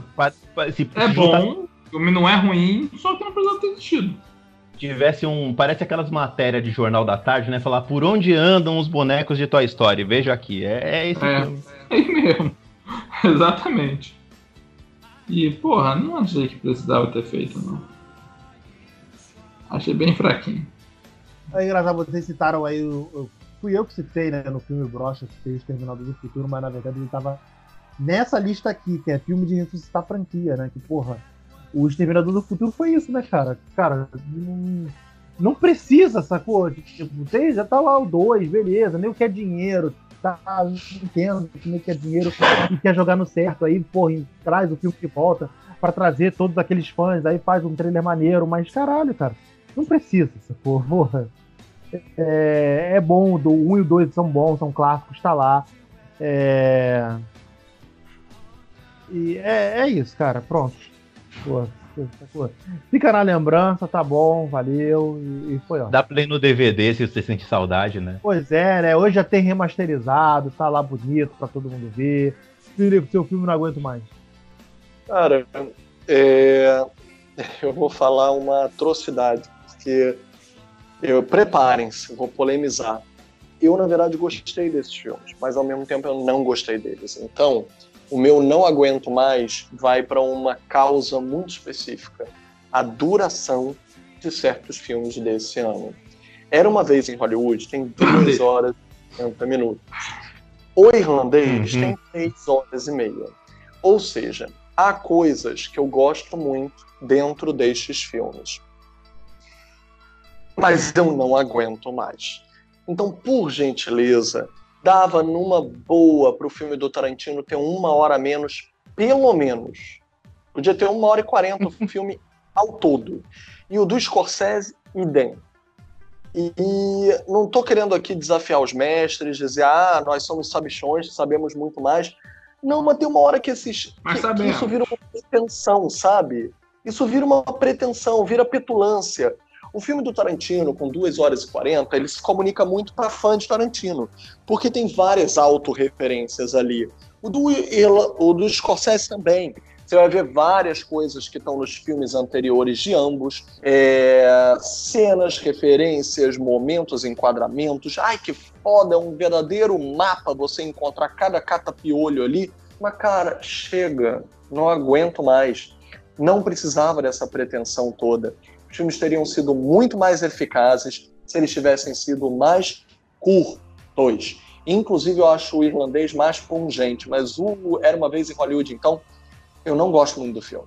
É um dos filmes que eu menos gostei do Tarantino, uhum. apesar de que eu dou o braço a torcer de que a menininha que é, interpreta, né, contra a cena com o DiCaprio tá maravilhosa e o final do filme é bem legal. O fato dele ter feito uma catarse metafísica de mudar a história, né? Ele muda, não vou falar um spoiler necessariamente porque muita gente talvez não tenha visto, mas ele que nem o Bastardos Inglórios ele faz os judeus matarem o Hitler. Isso é um fato inédito, né? Uma coisa linda na história do cinema que foi poder lavar a alma de muita gente e ver dar o troco. Ele nesse filme ele vai fazer uma outra mágica, mudando de novo a história com H maiúsculo e recompensando uma figura histórica que foi muito injustiçada pela vida. Então eu acho muito bonito o que ele faz, a catarse funciona muito. Eu sempre digo isso, um filme, eu posso até não gostar muito de um filme, mas se a catarse dele funciona para mim, catarse não tem preço. E a catarse do Era Uma Vez em Hollywood funciona para mim. Mas eu não gosto muito do filme, eu gosto da catarse. Cara, eu vi Era Uma Vez em Hollywood, foi o último filme do ano que eu vi. Mas. Eu achei ele, sei lá, cara, como o Felipe falou, cara, eu gosto muito do Tarantino, mas. Porra, o filme tem mais, tem mais barriga no filme que eu, caraca, eu me vi, sei lá, jogando Cavaleiro do Zodíaco. Eu concordo, eu concordo. Peguei o telefone, peguei uns Pokémon, aí tava lá o de cabra ainda lá. Ele tá ficando. É, o, tu já o tá meio que tá, tu já tá, tá meio que tá cagando porque tá acontecendo na tela. Não, entendi, entendi, é, entendi. O Leonardo Cabra tá fazendo teste pro filme. Ah, entendi. Deixa eu ver. Ah, entendi. O Brad Pitt é fodão que bate no Bruce Lee. Tá, tô entendendo, tô entendendo essa parada aí. Bacana, legal. É, é, isso é, ficção, ficção, isso... ficção tá valendo tudo. Uhum. Mas ele podia ser menor mesmo. Até porque ele rouba a sala dos outros, né, cara? Três horas de cinema, se tu... mas tu você botar numa sala de cinema aí, porra, você tira a sessão pra caraco, né? Poxa. Não, tem cinema que nem pega filme assim, cara. Não vai pegar filme assim. Um ultimato da vida. Duração desse. Outro de duração desse que o Felipe falou também é o It 2, né, cara? Porra, não precisava ser tão grande assim. Porra, It 2 também é longo pra caraca. É porra, louco pra caralho. desse filme. filme e, é outro, e é outro que eu esqueci de incluir na minha lista do brocha, que ele foi bem brocha também. É verdade, ele é verdade. Puta filme grande também. Podia ter bem. Eu ainda, Perdão, eu ainda não vi esse filme, então não fale spoiler dele, eu ainda tô pra ver, perdão. Tem um, tem um podcast, ainda? Tem um podcast inteiro pra você, Felipe, te esperando. Felipe, eu te invejo tanto, Felipe. é uma pessoa tão feliz. Ai, caraca. Aliás, deixa eu só aproveitar que a gente falou do. Já adianto logo, Felipe, tu não vai gostar. É, se você. O, o, primeiro é bem melhor. O primeiro é melhor mesmo. Eu gosto muito do primeiro, mas eu vou ver mesmo assim. Tu uhum. não vai gostar sobre vários aspectos, mas tudo, vamos, vamos vai lá. Deixa eu só fazer uma menção honrosa sobre o caso do, do, do Era Uma Vez em Hollywood. É apesar do filme ter realmente essa barriga, não sei o que, olha, eu quero falar que tá de parabéns o Brad Pitt, porque você ter 56 anos e fazer cena de barriga chapada, trincada, fazendo parkour, ó, parabéns, velho, você tá. É uma sacanagem. Porra. É uma sacanagem. É, é, é, é, Pitt, né, Rick? Porra, não é. Porra. Aí, nego pagando pau pro Adam Driver, maluco. Falou, ah, o Brad Pitt tá fazendo parkour em filme do, do, do Tarantino com 56 anos de idade, caraca. Que é isso. Eu olhei aquilo e falei, porra, parabéns mesmo, velho. Você olha, você tá, tá, tá foda. Próximo, o, o filme Keanu Reeves, o filme Wow. Aquele que você não dava nada, que, porra, você se divertiu pra caramba. Alex de Carvalho. Porra, o melhor filme quinta série do ano, filho. Hobbs e Shaw. Foda-se, o filme é bom eu, pra caralho. Porra. Eu vou concordar também, caralho. Caralho, o filme, é, filme é excelente. Porque ele existe, ele já é excelente, cara. O fato dele, sei lá, dele estar tá no mundo já faz o mundo um lugar melhor. o filme é muito bom. Que filme. Que, filme merda bom. A cena da perseguição da moto o Idris Elba da moto. Aquilo é sensacional, cara. Porra, cara, melhor para o que define para mim esse filme é a sequência do, do, dentro do avião, cara. Que o Kevin Hart aparece. Ali para mim é o filme, cara. Se você tem preconceito por, é... por ser Velozes Furiosos, porra, Cara, você é um cocô. A cena, a cena do. Uma bosta. A cena do avião, eu vi um cara comentando na internet, você podia trocar todos os diálogos daquilo por meu pinto é maior que o seu e ficava bom, cara, porque é só os dois discutindo. É um absurdo. É o filme inteiro, é um campeonato de quem tem o pinto maior, né? Sim, cara? uma medição de pica com uma, com, uma, com uma menina que não precisa da ajuda deles. Não, ela não precisa em momento algum da ajuda deles, ela tá super. Ela se vira. É. Até quando ela tá sozinha, eles estão lá caindo na porrada no final lá, ela se vira pra safar do problema dela. É. Tipo, é não, não se preocupem comigo, eu me viro aqui. vamos lá, vamos lá, vamos, vamos, vamos, vamos. Cara, em parte eu vou concordar com vocês, eu também me surpreendi muito de gostar do filme. E não esperava também, então parabéns para o filme. Mas para além dele, eu vou dizer um que é, ele, ele, estreou tecnicamente em 2019, ele até passou nos cinemas, mas ele está na Netflix, então altamente recomendo que as pessoas vejam, que é o Dois Papas, dirigido pelo oh, brasileiro Fernando. Pô, Dois Papas é maneiro, cara dirigido pelo Fernando Meirelles, é, com elenco internacional, né, Jonathan Price no papel do Papa Francisco, o atual Papa, e o Anthony Hopkins no papel do Ratzinger, o Papa anterior, que era o Papa Bento. Cara, eu não dava nada pelo filme, juro que não dava. O filme é incrível. Ele é, nossa, ele é envolvente, ele é poderoso, ele tem espiritualidade, mas sem ser tipo doutrina, doutrinador. Prega, pregador, né? Sem, sem ser pregador. É, ele tem lição de vida sem ser maniqueísta. Sem ser piegas, né, cara? Sem ser piegas. Ele fala contra a ditadura. É, ele admite erros do passado e se redime disso. Nossa, ele fala verdades, erros dos dois papas. Nossa, o filme é tão bom e um filme só com dois personagens praticamente o filme inteiro. Dois atores em cena praticamente o filme inteiro e não é chato em nenhum momento. É, não, e os diálogos deles são muito bons, cara. Os diálogos deles são maravilhosos. Os foras que eles dão um no outro, nossa, é, é muita ação. Uhum. E, é, e, é, brasileiro, né? É, Sim, toma na é um brasileiro de, de Cidade de Deus de O Jardineiro Fiel, de Ensaio sobre a Cegueira. Lembrando que Cidade de Deus é dirigido por ele e a Katia Lund, não vamos invisibilizar a Katia, mas tipo, isso é muito foda. E ele reconstruiu o Vaticano. Parece que ele filmou dentro do Vaticano, mas aquilo é tudo Vaticano reconstruído. E a Netflix bancou. Nossa senhora, o filme é muito bom. Mas eu também quero. Criaram aquilo tudo? Bancou. É Aquilo é tudo CGI, né, É, tudo, é tudo CGI, é.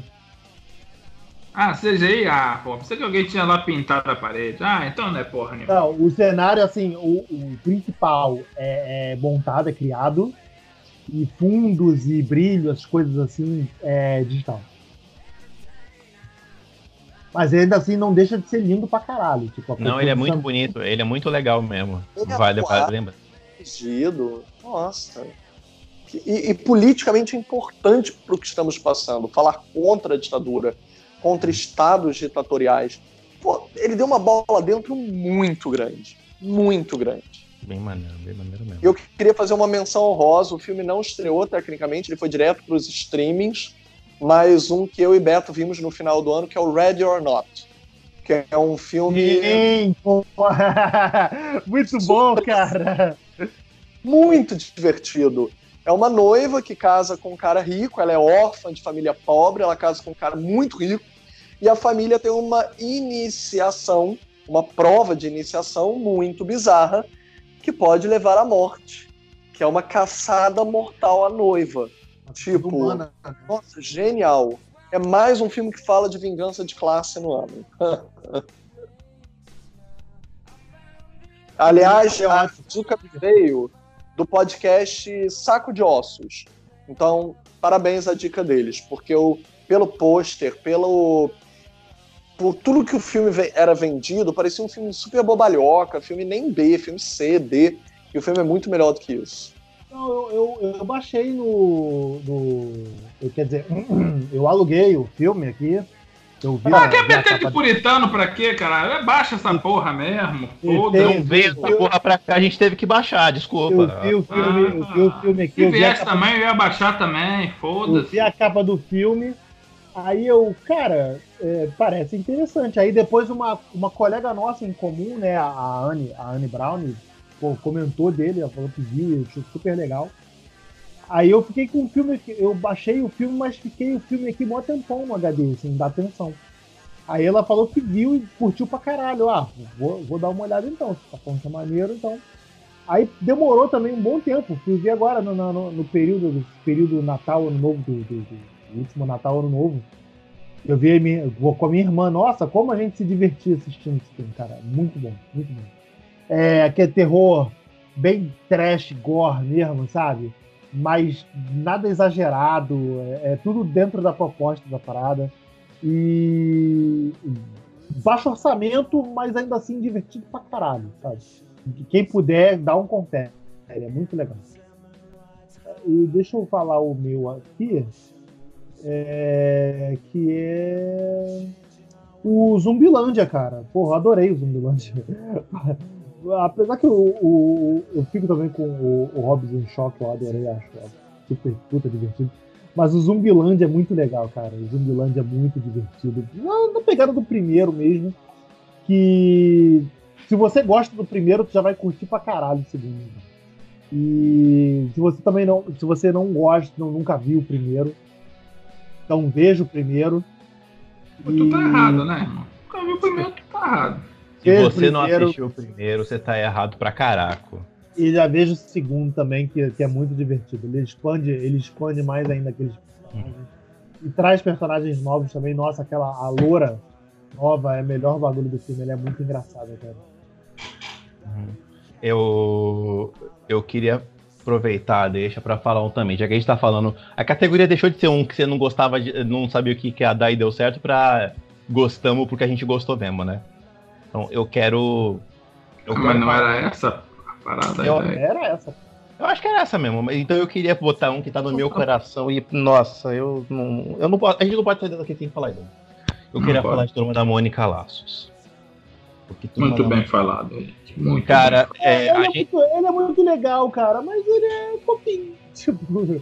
Cara, eu vou te falar qual é o meu, meu lance com ele. A gente foi para as Comic Con da vida aí, a gente encontrou com a galera e viu o povo que estava envolvido na produção, empolgado, com brilho nos olhos, felizão, para ver o negócio. A gente viu o trabalho daí do, do, do Sidney Gibson, o Sidão.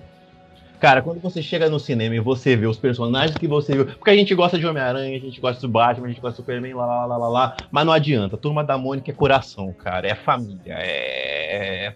Que você viu. É aquela frase que, é aquela frase que o Maurício ouve desde 1960. Olha, é o que você, eu aprendi a ler com ele. Cara, aí você vai pra tela, você vê uma história que é, é só coração, é só carinho, é só diversão no negócio, o cara fala, poxa, aquilo me deu um. É um afago, é um afago. Ele, é, ele não é só que ele é bonitinho, ele é um afago que é muito legal. Eu mexeu comigo de eu ter visto e eu adorei. E, poxa, eu precisava falar. Eu não sei como é que eles vão resolver agora o fato que essas crianças vão crescer e eles vão ter que fazer lições, mas o laço Acho que já estão já estão fazendo, né? Já, já. Não, lições, o lições vai se passar no segundo grau. Não pode, não pode esperar muito tempo, irmão, porque criança cresce feito poste. É, os moleques já estão dando uma espichada. Mas, cara, poxa, a turma da Mônica Laços eu, é, é, é o negócio que eu fiquei ah, assim. Tem que dar hormônio pra essas crianças pra não crescer. É, tem que parar com o frango aí, que tá dando alguma coisa, cara, que essas crianças, meu Deus do céu. Mas que coisa linda, que coisa linda, cara. Tá bom. É, tá bom. Citado, né? Foi citado. É, alguém deixou de citar essa, essa categoria? Não, né? Podemos passar para a próxima.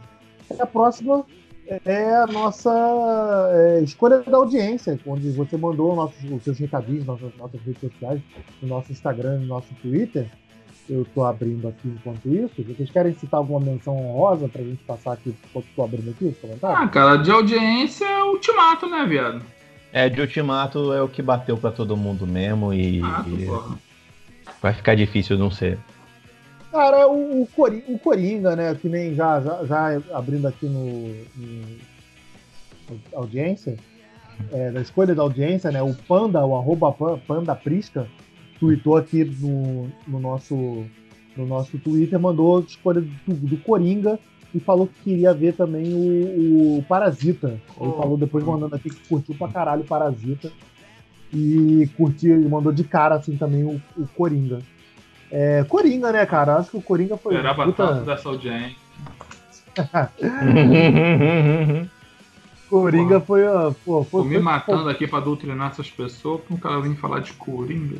Pô, foi ponto fora da curva, né, cara? Porra, não É que o, o Coringa e o Joaquim Fênix carregam nas costas, né, cara? Então vai ficar difícil você não é, falar. Cara. Não, mas a trilha do Coringa também é, é foda, sabe? Porra. É, o Thiago Maia ah, aqui. Coringa é o filme que cada um tem o seu. O, o Thiago Maia aqui tweetou o, o Farol, mas o Farol não sei se conta, porque já tá. Estreou esse ano, né? Estreou agora, não estreou. É, no Brasil, sim, né? Mas. Ah, já... mas o pessoal aí mesmo. Mas tá valendo. Se, se, foi do, se foi do coração, tá. Se foi do coração, tá valendo. Então, e o Farol é um puta filmaço mesmo. Que merece ser visto por todo mundo aí. É, no Twitter do. Ô, ô, Rick, pode ler aí no Instagram do. do por favor, vai daí, cara. Cara, alguma coisa? Não, lê aí, porra. Cinetop contigo. O, no Instagram do Cinetop, Cinetop Undersite, o ISV Russian Guy, eu tô com medo de ler um negócio com um cara que se chama Russian Guy, mas tá bom. O cara, é, ele falou de Bacurau e o Lucas Duarte também falou de Bacurau no Facebook do Cinetop, cara. Eu, eu, eu, e aí não tem como falar, é, é Bacurau mesmo. E, é um, não tem o que dizer, Bacurau é um filme excelente, cara. É, é o que, qualificada, é outro É aí, toma aí, toma na cara essa Brasil. E a Carol falou de Toy Story segundo a Manu, que é a filha dela, então. Criança continua gostando de Toy Story, né? Mas... Tá bom, tá justo, tá justo. A criança não, criança não entende nada. É pra eles, não é pra gente que é velho. É pra eles, né? Claro que é pra mim, cara. Lógico que é pra mim. Não fala isso, não. Ó, o, o, Denis, o Denis Almeida mandou aqui também que gostou muito de Um Menino que Descobriu o Vento. É aquele do. Porra, esse é, é bom, hein, cara? Do, do, do Geopor, né? Do Cheio Geopor. Não faço ideia quem é esse cara, mas o filme é muito bom. É o 12 anos de escravidão. Ah, então é ele mesmo. Porra, que filme bom. Aliás, a gente falou, a gente falou mal do Rei Leão aí, que o Rei Leão é brocha mesmo. Mas eu assisti legendado o Rei Leão e o Etel de, de Scar, porra, ele tá, pelo menos tá de parabéns, cara. Quem? O Etel, o 12 anos de escravidão, ele é a voz do Scar do novo aí, do Rei Leão. Sabia, não. Não recebi e... esse memória. E o. e a... E a Erika... Aqui... Oi, fala, fala, A Erika Mendes falou de Vingadores também. Quem falou de Vingadores? Eri Mendes. Ah, Eri Mendes. Então. É, a Naná, que continua no nosso Twitter, a Naná mandou Parasita também, melhor filme. É, que aí o. Da, da briga aqui, sempre da briga, né? Porra, de, da, da, discussão lá no grupo do Cinema em Série. Qual é o grupo do Cinema em Série? t.me barra Cinema em Série, ou você procura direto por Cinema em Série no Telegram. Hoje tá o Jabá, tá, tá força total. O Jabá tá aqui interno, tá bonito, né? O Panda falou que também viu o Parasita, se amarrou. E no nosso Instagram, o arroba site Cinema em Série, o Deomi One. Deomi One, espero que seja aí. A gente, vamos botar um nome mais fácil pra porra desse Instagram? Esse, esses também não estão ajudando, tá, tá, porra. Tá Acho que ele mandou alguma coisa aqui que eu não compreendi. Ele mandou um braço forte com hambúrguer, tem algum filme com esse, eu não lembro de um filme desse. O Eliezer Alves Corrêa mandou é, o Coringa e o irlandês. O, e o irlandês também, que o irlandês, o Filipe, o Filipe viu, né, irlandês, mas falou que é, que é não, que não, não que é caído, né, mas que poderia ser bem menor, né, Felipe? Não, mas irlandês é um puta filme, cara. É um puta filme. Eu ainda não vi, eu tô sem coragem de botar três horas de filme. É, mas é, Vê partindo, porra. É, o, o João Vitor. Uma vez. Oi, Felipe. Ele, pra mim, ele é melhor do que era uma vez em Hollywood. E assim, eu sou suspeito para falar porque eu amo muito Scorsese, dei curso sobre ele esse ano, estou é, fazendo toda uma pesquisa que vai virar um estudo que eu vou publicar, mas assim, é, o filme fala a mim muito alto por causa de questões que me motivam, que me emocionam, dentro de um sistema de referências mas o filme também me cansa muito. Como filme, filme, isoladamente, se eu não tivesse toda essa gama de referências para que ele significasse tanto para mim, ele é um filme muito cansativo. Muito cansativo, com muitas coisas que eu não necessariamente concordo nas escolhas do diretor. Mas eu entendo porque ele as escolheu. E eu entendo quem adora o filme. Meu pai, por exemplo, chorou muito com o filme. Disse que foi o filme favorito dele do ano. Respeito. É, o, meu pai, meu pai, o meu pai adora esses, meu pai adora esses filmes também do Scorsese. Basicamente, meu background de filmes de máfia de Scorsese vem do meu pai por ver, por, por ver com ele, com ele então. Não, porque meu pai chorou por uma outra razão. Por causa da catarse do filme em relação à rejeição das filhas, das crianças, vamos dizer assim. E Acho a Gabi, eles... para terminar, para terminar aqui, a Gabi Ziba mandou Infiltrado na Clã. Infiltrado na Clã desse ano, do, do ano passado, não, né? Ano passado. Um dos meus filmes favoritos ano passado. Não, não mas veio esse ano, ah, gente. ano passado. Mas veio esse ano, porra. Peraí que eu lembro. Logo, ele estreou logo depois do Festival do Rio. Ele passou no Festival do é, Rio e estreou. 2018 então, ele. Ah, mas eu a pessoa viu esse ano, não conta, não? Não, não, mas claro eu vou explicar pra vocês o que aconteceu. Peraí, peraí, peraí, gente, eu explico. O, o Infiltrado na Clã saiu em agosto de 2018 no Brasil. Só que ele veio para cá em meia dúzia de salas e muita gente realmente não viu. Aí, quando aconteceu a temporada de premiações, que ele foi indicado no Oscar, foi indicado numa porrada de lugar, os cinemas voltaram a colocar e deram voz para ele. Então, eu, por exemplo, com a Jota, a gente teve que assistir na locadora. E aí, na última semana do Oscar, é que apareceu a gente pra assistir de novo. Então, teve muita gente que assistiu em 2019 por causa disso. Porque o filme voltou pro cinema porque em São Paulo teve em seis salas, por exemplo. Rick, ah, muito obrigado pela informação, informação de qualidade. Aqui tem informação em 2020, caceta. Porra, cara, tá aí, 2020 é um ano muito louco, viado, na boa. Mas ainda Mal assim, começou, Twitter, já tá louco. Mas ainda assim, Twitter, arroba Cinema em Série, Instagram, arroba site Cinema em Série. Galera, obrigado por ter participado. Todo mundo que também participou no Instagram do Cinetop, é. arroba Cinetop, arroba, é, é, arroba Cinetop underline site. E Felipe, você ia falar alguma coisa? Sim, a gente não falou quase filme nenhum. Eu tenho uma lista gigantesca de filme. Tipo, não, mas eu não tô encerrando pod... Eu não tô encerrando o podcast, não. Só tô agradecendo pro Não, só é meia-noite e quinze, mas ninguém aqui tem nada pra fazer amanhã. Né? Toca essa porra, foda-se. Ninguém vai dormir nessa porra, não. Não. Toma, toma Michael Douglas aí, irmão. Ninguém larga a mão de ninguém nessa porra. Não, tá muito quente. Nem o Papa tá mais segurando a mão dos outros, irmão. Segura a mão no Papa e dá lá um tapão. Larga essa porra. E vira aí, caralho. Hein, Beto? Acabaram as categorias? É, não, então a gente tem a última categoria aqui, que é melhor, é, melhor fim. Melhor fim de série ou fim de filme. Que vocês queiram falar aí. Eu, aí, nesse caso, esse para mim entra Vingadores Ultimato, que por mais que o filme seja bom, mas eu prefiro Guerra Infinita, ele realmente culmina num fim de 20, de 10 anos aí da, do projeto da Marvel, que é apoteótico, para dizer o mínimo. Eu concordo. Eu tô com o relator aí. E pra eu falar... não entendi esse, essa categoria, não. O que, que acabou melhor para você em 2019? Acabou Star Wars, foi lindo, foi maravilhoso. Acabou. Ê, caralho, não faz mais filme dessa porra, não. Acabou. Chega, né? Porra. Dá um tempo é agora, né? É, não, tá você, bom. Não é exatamente isso, mas tá valendo. Tá bom, tá bom, a gente entendeu, né? Acabou esse caralho, e a rei deu o golpe do baú, ficou com, com as dívidas da família, e é isso aí. Eu quero falar que finalmente, depois de cinco anos gravando podcast no cinema em série, eu finalmente eu posso dizer que acabou The Big Bang Theory, chega. Finalmente foi o ano que encerrou. Acabou bonito, acabou bacana. Eu vou poder assistir aí na Warner mais uma, uma, porrada fofo. de tempo. Acabou fofo. Acabou fofo. Eu, eu, não aguentava mais, era temporada nova. Chega. Eu queria só sem saudade, igual eu sinto de Friends. Então tá ótimo pra mim. É, foi bom acabar. Tá? Relacionamento, Alex, você tem que ter uma hora que tem que acabar. Tá dando certo? Você acaba. Aí você sente saudade, você não fica com ódio. Pô, Rick, por isso que eu não tô nem começando, Rick. Cara, é eu vou dar um, uma menção especial mais geral em relação aos filmes de terror esse ano.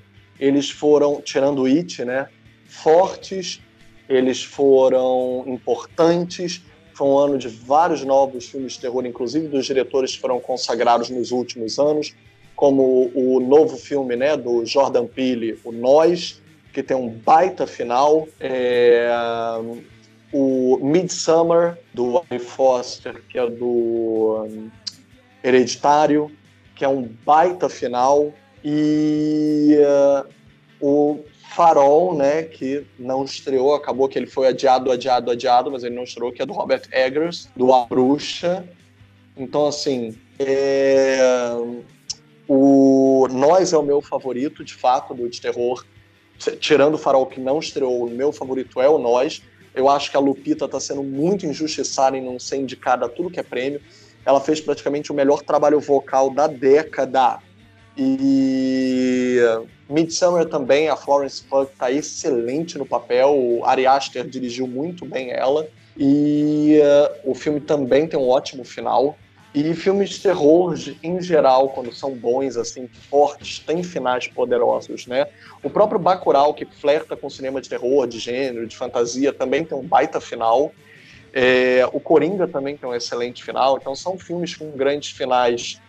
E eu gostaria de fazer essa menção honrosa ao cinema de terror do ano, porque é um, um tipo de cinema, o Suspiria também, que muita gente não gostou, teve gente que odiou, mas eu amei Suspiria, que é a refilmagem do clássico do Dario Argento pelo Luca Guadagnino, que é o diretor italiano, né, que fez o Me Chame Pelo Seu Nome, e que é um baita diretor também, ele fez um outro filme que eu adoro, chamado Um Sonho de Amor, que é um filme muito lindo. O, o Suspiria, para mim, funciona e muito. E, e, filmes de terror foram muito bons no ano. Também diria, de final, Dor e Glória, do Almodova. Que filme lindo, gente. O final, que ele mostra a meta, ele revela a metalinguagem do filme. esse aí é o flash... do... Esse é o do Bandeiras? É, é. Vocês viram? É, do Bandeiras. O Banner falando bem pra não, caraca. Não vi, não vi, mas eu acho que já tá disponível para pra... Ah. Então eu não vou falar para vocês verem, mas tipo, gente, que final do caramba, que coisa mais linda. É uma, é uma super catarse em que ele vai mostrar que uma coisa estava acontecendo durante o filme inteiro, dentro dos flashbacks, na verdade era uma outra coisa. Ele vai brincar com a noção de tempo. E isso é muito sensacional, uma baita catarse que funciona muito, muito, muito mesmo. É, gostaria de mencionar vários filmes é, depois no, nas considerações finais, mas só para falar, já que a gente falou de final, eu também queria mencionar o Temporada, que é um filme brasileiro dirigido pelo André Novaes, está na Netflix, eu altamente indico que as pessoas vejam que é um final libertador para a personagem da Grace Passou, que é uma das nossas maiores atrizes da atualidade, eu altamente indico. E o Inferninho, que é um filme do nosso cinema cearense, dirigido pelo Guto Parente, pelo Pedro Diógenes, e que tem um final tão bonito, gente, e uma técnica inovadora. É, é super passada essa, essa técnica, é do passado, que se usava, tipo, lá na Hollywood da Era de Ouro quer fazer fundo falso. Por exemplo, quando você dirige um carro, você sabe que o, carro está parado, mas o fundo falso finge que o carro está andando. Então essa personagem ela viaja o mundo com fundo falso e ela volta para o lugar de onde ela partiu de uma forma completamente diferente. O filme ele, ele faz um final totalmente abstrato que é muito lindo. Então eu queria principalmente falar esses filmes assim de finais lindos. Ah, e eu queria falar um início foda. O filme Vermelho Sol, que é um filme argentino, mas com coprodução brasileira. Ele tem o melhor início do ano. Que início, gente! Que nossa! Eu nem acho que o filme todo é tão brilhante quanto o início dele, mas tipo, o início dele para mim é o melhor curta-metragem do ano. De tão foda que é o início desse filme. O início tá tá tá quem? Tá além, quer dizer, tá além do filme. Uhum. É, tipo isso. Pessoal, então vamos preparar para as nossas considerações finais, que o Alex já falou que já está tarde aí, vamos preparar para tirar o time de campo. É, alguém tem alguma última consideração de filmes aí que queira, que queira mencionar? Eu Capitão tenho... Marvel, eu gostei Capitão muito. Boa. Shazam foi muito bom. Capitão Marvel, Capitão Marvel. Boa, boa, foi muito boa, bom. É, Aladdin me surpreendeu. Aladdin, não, eu gostei da, eu gostei da. É uma bomba, viado. Porra, né? É, é, é, verdade, ele não foi uma bomba, já foi bom, né? Ele foi nível Bela e a uhum. Fera, cara. Na verdade, eu coloca ele até como melhor do que o Bela e a Fera, né? O Bela e a Fera, que era o dito aí desses live action, que era o mais proeminente. Live action, e mais o quê? Detetive Pikachu. Porra! Porra, Detetive Pikachu é muito bom. Esse cara, ano ninguém lembra desta merda, mas tá no meu coração. Caraca, ele é cara, é muito. Eu gosto, eu gosto do Detetive Pikachu sim, mas é que ele é um filme tão simplesinho. Tipo. Porra, mas eu não quero complicação, irmão. Quero Pokémon. Pokémon. Tem Pokémon pra caraca, já tá bom, cara. Porra. Pois é, cara. Não, nesse aspecto, nesse aspecto ele funciona muito bem, cara. Ele é, ele é bem legal. Cara, quando é que você esperava que ia ter um filme que o Pikachu era o Ryan Reynolds e isso ia dar certo? Ele ficou bom, cara. Tá pois bom é, ele, ele, ele vale pelo mérito de que tinha tudo para dar errado e dar certo. Tinha, ele, é, ele não deu errado. Pois, pois é. é. Excelente. Cara, o Rocketman. Porra. porra. Rocketman é bom, é bom também. Ia passar porra, também. falar do Rocketman, porra. Cara, o Edgerton ganhou o Globo de Ouro aí, hein? Parabéns é, pro ganhou, moleque. E ganhou música também. Eu achei meio injusto a música, mas tudo bem. Porra, é Elton John, velho. Que é isso? Ah, Elton John, velho. É difícil ser teu amigo, viado. Achei que o Frozen é. Porra, o Frozen é um teste. A música não. do Frozen não é ruim, não, mano. Não, porra, não. eu não aguento na Frozen, Beto. Chega. Eu gosto de Frozen 1, mas, puta, pra que dois, né? Chega. Pô, eu não, quero... cara, tem que arranjar a mulher dela. É, então. Eu quero, falar, eu quero falar o seguinte, menção honrosa. Eu quero falar, dar parabéns aí pro Entre Facas e Segredos, que é o filme do Ryan Johnson, pra provar que ele tava certo sim. Puta, tipo, é, é um filme Agatha Christie sem ser Agatha Christie, é mó maneirinho ele. Caralho, né? Eu li, eu li o livro dela, joguei detetive e, porra, vou fazer melhor aqui. Vou fazer o meu Agatha Christie aqui agora, acho né? História consigo, que... Acho que eu consigo fazer melhor. É, é, pô, ficou maneiro, né? Ficou legal. E puta elenco também, é, bem armado pra caraca. E ah, eu, de eu, armas correu o Globo de Ouro, né? Então, o que, eu, o que eu acho maneiro desse, do Entre Facas e Segredos que é um puta elenco de atores fodões que eles dão escada pros menos. De, de, carreiras menores, vamos falar assim, que é o. É, o Daniel Craig. Daniel Craig, Ana de Armas, cara, porra, é legal pra caramba, eu gostei. É, eu, o outro que também. Maneiraço. O Doutor Sono ficou maneiro. Curti ele. Hum, Curti, curti Doutor Sono. É... Até mais um filme de ação do que um filme de terror, né? É, deve ser por isso que eu gostei, porque eu não vejo essas paradas de, de monstro. É... Outra que eu achei maneira para colocar aqui também, e aí, putz, nacional, A Vinda Invisível. A Vinda Invisível, é... quer dizer, eu achei legal, mas ele vai me rasgando ao meio até o final do filme. Porque ele termina sem esperança. Tipo, não é um filme que você tá vendo a coisa dando merda e você tem esperança que melhora. Ele vai te definhando, definhando, definhando e te falando, não, isso vai dar bosta e não vai dar e não vai dar. É o contrário. Mas puta filme legal que eu, eu adorei aí no ano. Deixa eu, eu, adoro, eu um, deixa eu falar de um aqui que a gente não, nem ninguém mencionou aqui. E foi um puta que procó lá nos grupos do, do, entre a gente, né, cara? Que é o História de Casamento. Pô, é muito bom, cara. É Vai bom. pra premiação aí de, de novo. Bom pra caralho e que a gente já tá uns três meses discutindo dele no, no, nos grupos do Cinema em Série.